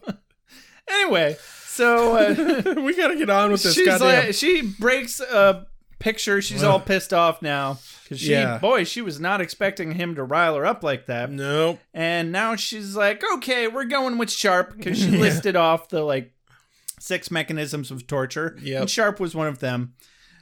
Cut back to Cordelia's apartment. With looking over the police reports, they're able to sort of get an idea of where the fuck they could be. They're trying to like triangulate everything. And then Angel's like, well, what about the first guy? He had his wallet and keys taken and he's still in the hospital. Where did he live? Oh, maybe that's where she's staying. I was so confused here. I was like, they said they were going to go talk to that guy who got his shit waffle stomped in the beginning of the episode at the hospital. And then Angel's like, oh, where does he live? And I'm like, don't you need to go talk to him at the hospital to find out where he lives? Well, it, Apparently not. he deduces that if he had his wallet and keys taken, maybe that's where Faith is squatting. And like this show so often does, he made a very correct logical leap to that, and it works out. But you know, sometimes those logical leaps, I'm like, okay, whatever, I'll just accept it and move on. So this is how they figure out where Faith is. Fine. I don't see Angel putting on tights. It... Oh, now I do, and it's really disturbing. Protecting young women such as yourself? Oh, yeah, there's been uh, four. And three of them are very much alive. Cut to the outside of Faith's stolen apartment, where she is sitting in the window with a bloody piece of glass. Oh, the cinematography of this little bit here is fantastic as well. All by myself. Except for the Brit tied to a chair. Shut up, Carl. I don't need backup singers. oh, look up that meme if you don't know what we're talking about. I love that I played into that and I didn't even pick up where you were going with it. but it's a very dramatic moment. She's like looking at the blood. She has an odd expression on her face. I- It's obviously like some sort of level of troubled going on. Yeah, she's She drops the fucking glass out the window. she's kind of got this dead-eyed, unfulfilled look on her face. Yeah. like oh, torture just doesn't make me as happy as it used to. and she continues to prattle on a bit at Wesley while he's looking even more bedraggled and tired of her Yeah. bullshit than ever. So she grabs an aerosol can and a lighter and she starts, you know, using it like a flamethrower. Yeah. Holy fucking insurance cost, Batman. because it is definitely Elijah Dushku with a lighter and aerosol can. Yeah, that was real and, shit. And she is fucking standing with this shit less than a foot away from Wesley's face. Yeah. That shit is dangerous. He had a great fucking poker face on for that yeah. because that shit was real. Like they they're- Absolutely. Right off camera, you know for a fact there's at least 10 people with fire extinguishers for fuck's sake. Right? like you could see the bits of spray that weren't Oh my igniting God. coming out of that. That was not special effects. It is intense. It is very intense. One of her lines here fucking cracked me up. Face it, Wesley. You really were a jerk. Always walking around like you had some sort of great big steak rammed up your English channel. Oh, that was one of mine too. A lot of really good quotes in this one. Oh, there's too many, man. There's But- too fucking many to write. I know, right? But overall, she's like, blah, blah, blah. Is it fate? It's not your fault, except for the part where it is your fault that I'm a bad influence. You know, you really were a douche. It's like, let me elaborate on just how fucking crazy I am. Yeah. And she's practically shoving her boobs in his face while she's doing this makeshift torch with some hairspray. Oh, and she's like, didn't you always have the hots for me? Uh, well, I think someone's just a fucking histrionic and needs lots of aggressive sexual attention here, but uh, uh, you know, therapy. I think is what she needs. But also, yes, we all have the fucking hots for you, Faith. Like, Yeah. no, literally everyone. So just stop already. okay, no, don't stop. please don't Stop. We're enjoying this. Don't. stop. don't stop. So Angel's thirsty for some Kool Aid, and he fucking knows where to get it. Because he busts down the door. Damn all- right he does. oh, yeah. Who's ready for some checkers? Checkers. Because he's in the game now. Oh, Ah. Ah. how about checkers. some parcheesi?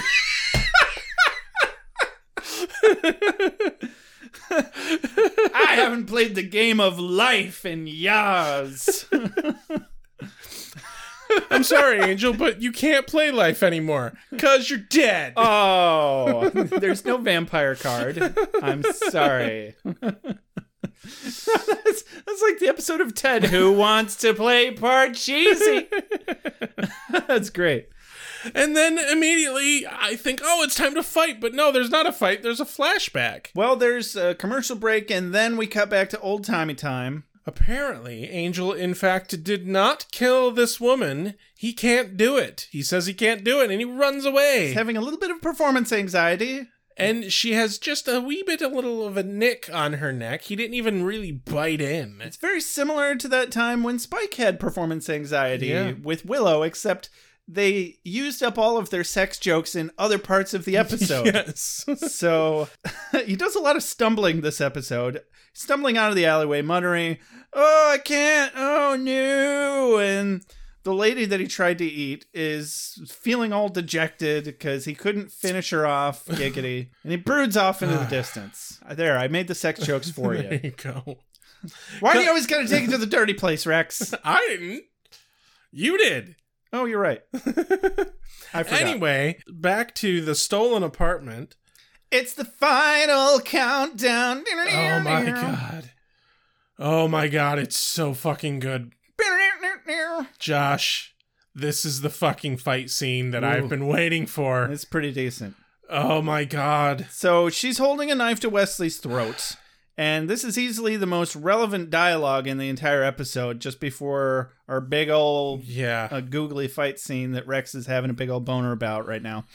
And So we cut to Faith in the the stolen apartment. She's got a knife to Wesley's throat, and she goes, "Okay, you showed, but how do I know you're really in this? I mean, if I kill him, would that help, or just be really funny?" you don't think I know what you're after? I do.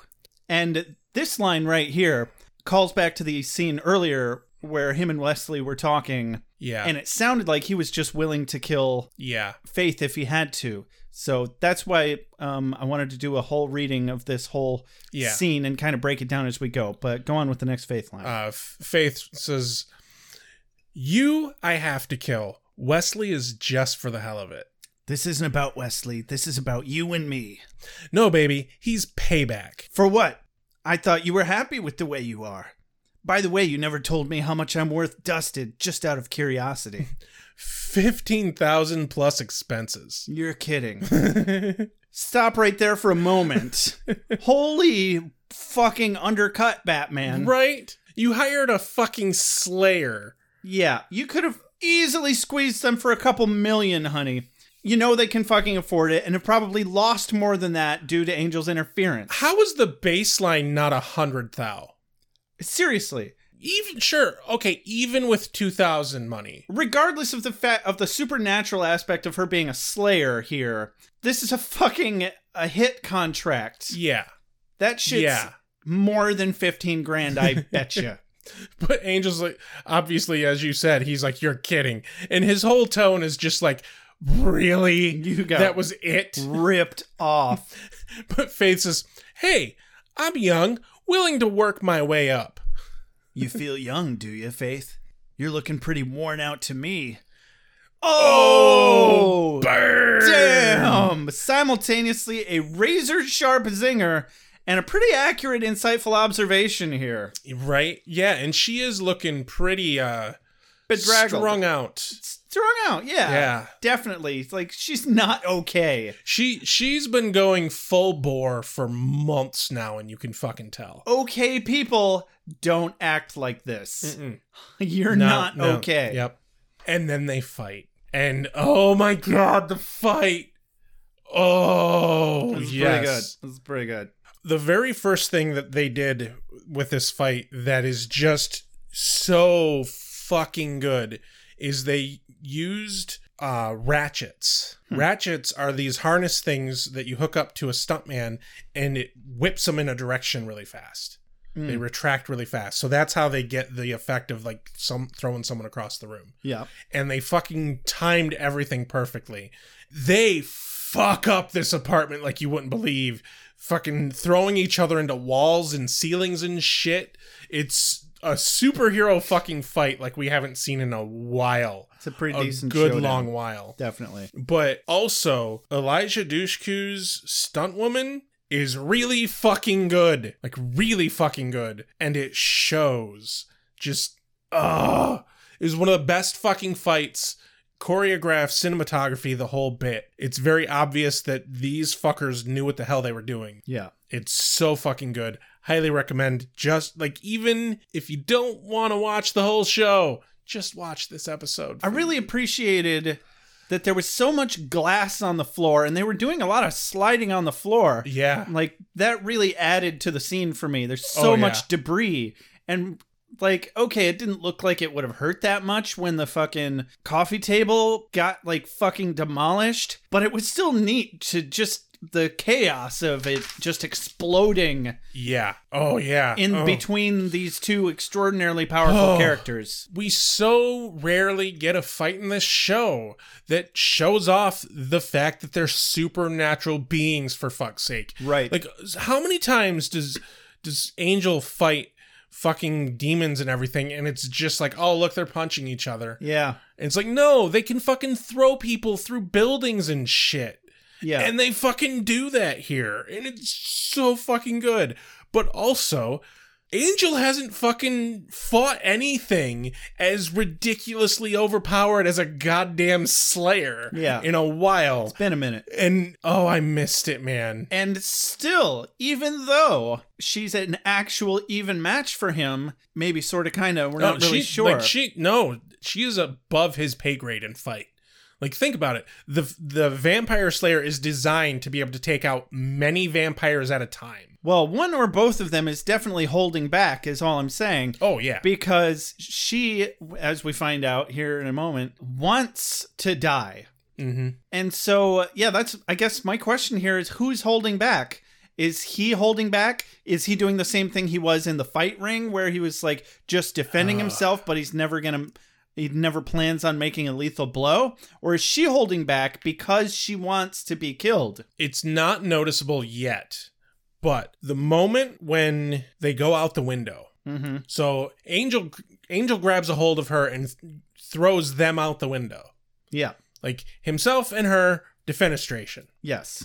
They land in the fucking alley and the, the fight continues, but that's the moment where there's a turn in the tone of the fight. A little bit. This is when it becomes obvious that Faith is fighting Angel, but he's but she's really just trying to get him to fight back. Yeah. And he isn't really giving it his all. He's just on the defensive mostly. It's obvious that he's really just trying to let her punch herself out. Like she needs to wear herself out so that he can talk to her more. I guess that's what his line of reasoning is. Well, he has no intention of killing her ever at any point. Right. But I think she also was thinking of him as the final boss fight. That's why she didn't want it to be over too quickly and she wanted it to be a game Yep. because she doesn't really want to die, but she's still setting herself up. But she starts saying shit like, You don't know what evil is. I'm bad. Fight back. So, meanwhile, up in the apartment, Wesley is escaping from Yeah. his chair that he's tied to, grabs a knife, and he's on wi- and he's on his way down to cut a bitch. Yeah. And okay, first of all, I think Angel might have an idea of what evil is. Right. and I think that was the other point of the old timey cutbacks in this episode.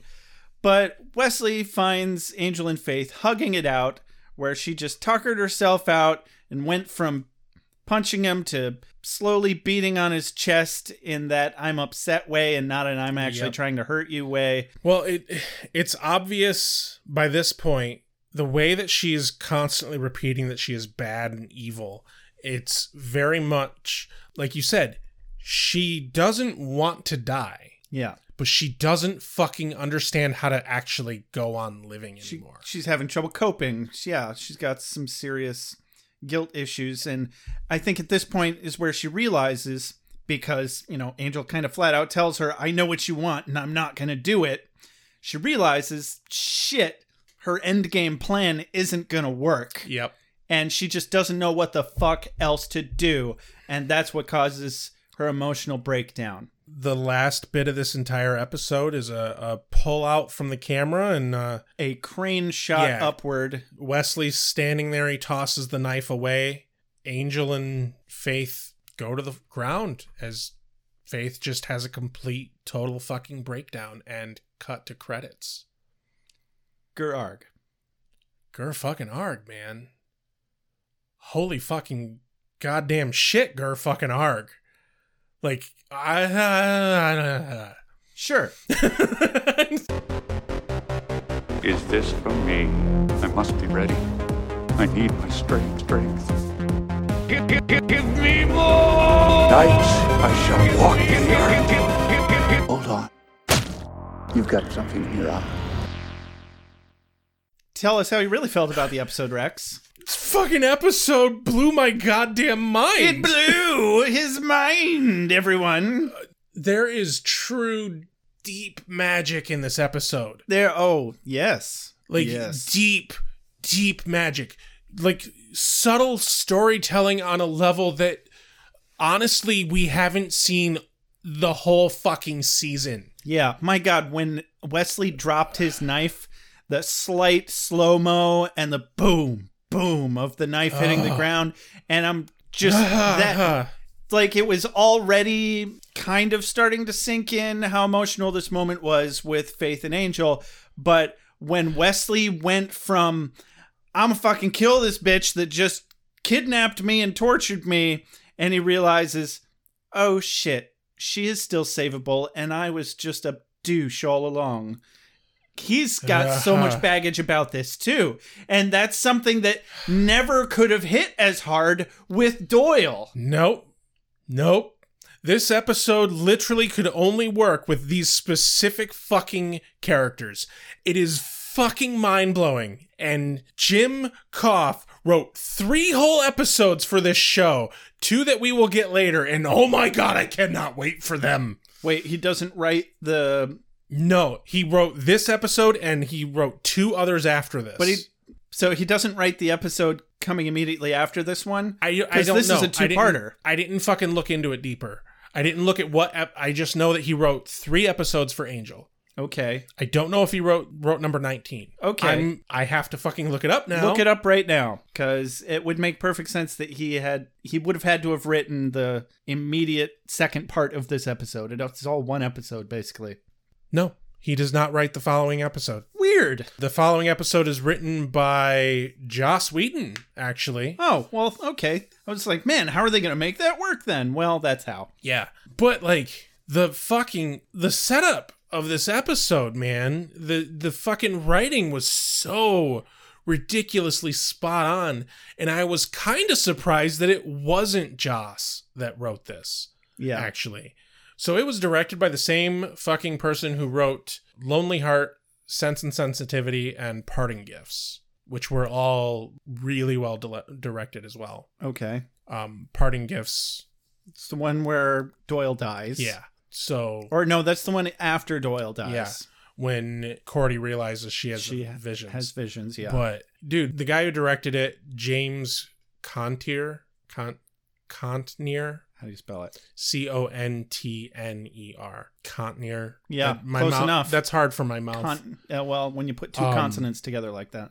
but it's yeah, he wrote- obnoxious. he also directed a fuck ton of other Buffy episodes as well, including he also directed the fucking episode that brings Faith into Buffy, the premiere Faith episode of Buffy the Vampire Slayer. He Oh. also directed it. Oh, nice. Yeah. They had a fucking stellar goddamn crew for this shit, man. And it shows. oh, it shows. Uh, yeah no this episode was it was just such a stellar ending because as it's moving along it's jaunty it's deliciously evil we get to see more backstory on angel in the meantime and almost nothing of this episode feels like filler they're setting up No, none of they're it's setting filler. up Wolfram and Hart for. It, we actually have like a solid cast of Wolfram and Hart characters that are Yep. coming together now that we're seeing work as a team really for the first time. And we're seeing them directly interact with Angel and chase him around. Um, and then it all culminates to this ending that hits us really hard because it changes tone so fucking fast and it's suddenly extremely easy to relate to Faith and have Yeah. pity for her again. It was like so easy to hate love her the whole time. It's like, Yeah. haha, she's such a badass bitch, but God, she's kind of evil. Um, Yeah. And then it turns out, no, she's just so good that her guilt over the murder of an innocent man while she was on Buffy the Vampire Slayer drove her to attempting suicide by angstiness. And that is a much more homeward bound point that a lot of us can have sympathy Yeah. for. Because we all know people that are struggling with depression and, worst case scenario, suicidal tendencies. No, more and more to the point, we finally have a fucking realistic big bad. Wolfram and Hart, like oh, the- okay. the- yeah, not faith. Yeah. no, not Faith. Wolfram and Hart, like they finally feel like they're stepping up to be the big bad of the season. Yeah, fucking took long And enough. Yeah, right. We have five episodes left, four episodes left. Something like that. Yeah, And- four. Yeah, four fucking episodes left. We finally feel like a, a big bad. Like Jesus, I honestly can't fucking wait till the next episode, dude. Like it's gonna be it- glorious. Don't get me wrong. Season one of Angel is better than season one of Buffy, but I don't think that this show has been actually truly good till this fucking moment. It definitely takes them a while to get their sea legs, and this is the moment where it happens. And we've had people telling us this the whole time. Thank Oh, you, yeah. Geraint. yeah. And he even sent me a, a little video where Joss Whedon himself says that. He's like, Yeah, you know, we were playing around with Angel a lot, but we really didn't figure it out until episode 18. Yep. And here it is. You're welcome. So yeah, I loved this episode. You loved this episode. Duh. What's your quote of the day? Good fucking luck picking one. Yeah, there's so many goddamn options. Dude, we covered half, maybe, of all the good fucking lines in this episode.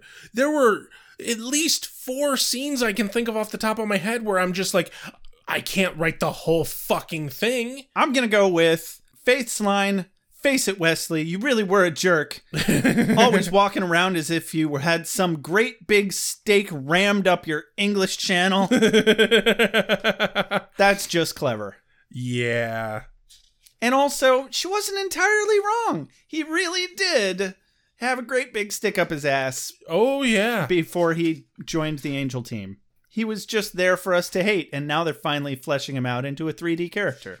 But yeah, what's your quote of the day, Rex? God, there- there's so fucking many. And there's several that I really wanted to pick for just the hilarity of it. Like, honorable mention to the scowly face. Yeah. Um, but I gotta say, my quote of the day has to be Wesley calling her a piece of shit and the lead up to that. the I was your watcher, Faith. I know the real you. And even if you kill me, there's just one thing I want you to remember. And like, it all works because I was fucking expecting I forgive you or something to that effect. Subversion. And no, it's like you are a piece of shit. it's just she finally fucking broke him. And I think it broke her at the same time. Right? She finally got him to Ugh. stop singing her praises and it it fucked with her. He got to her when he did that. Yeah. And uh, I want to give an honorable mention to Lindsay and Angel. I'm sorry, we only handle a certain class of clientele. Oh, I'm sure I've killed enough people to qualify. Right. I was all I also almost picked. It was about the size of that window right there. It's such a subtle, veiled threat. Right. It's also blatantly obvious. It's so good. I feel bad because Jim Koff also wrote some really bad movies.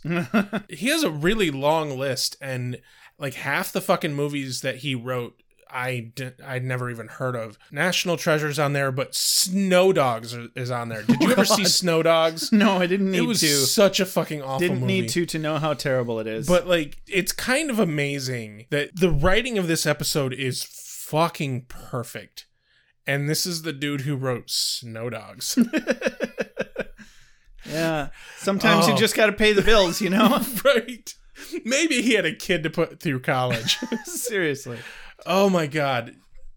Wow. Yeah. Well, why don't we go ahead and wrap it up? Cool. Yeah. Yeah, this has been another episode of Ale with Angel, guys. Don't forget to follow us on Twitter, like us on Facebook, review us on iTunes. If you want to buy some of our stuff, you can head on over to store.beerwithbuffy.com. Or if you just want to help us out financially, keep the lights on, buy us a beer, head on over to patreon.beerwithbuffy.com. If you ever have any questions, comments, or concerns, you can email us at beerwithbuffy at gmail.com. Or you can leave us a voicemail or a text at 269 743 0783. Big ol' thank you, as always, to JJ Treadway for all of our opening and transitional music. This has been Ale with Angel. I'm Josh. And I'm Rex. Have a good night. I just realized this all started with a go joke. I'll give you a you problem. I make allowances for your years, but I expect a certain amount of responsibility, and instead of which you en- enslave yourself to this this cult. You don't like the color?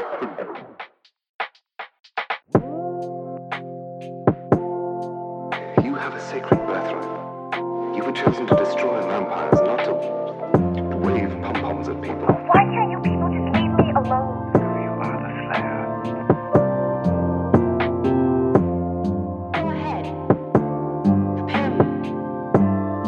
I'm a watcher. I, I haven't the skill. Oh, come on.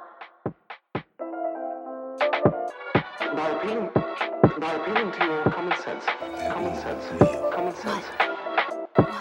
Werewolves, incubi, succubi, everything you've ever dreaded was under your bed but told yourself couldn't be by the light of day. One girl in all the world. Common sense. One girl in all the world. Sense. It was a bit um, British, wasn't it? Wee! Wait, what have we done? Wh- why are we watching this?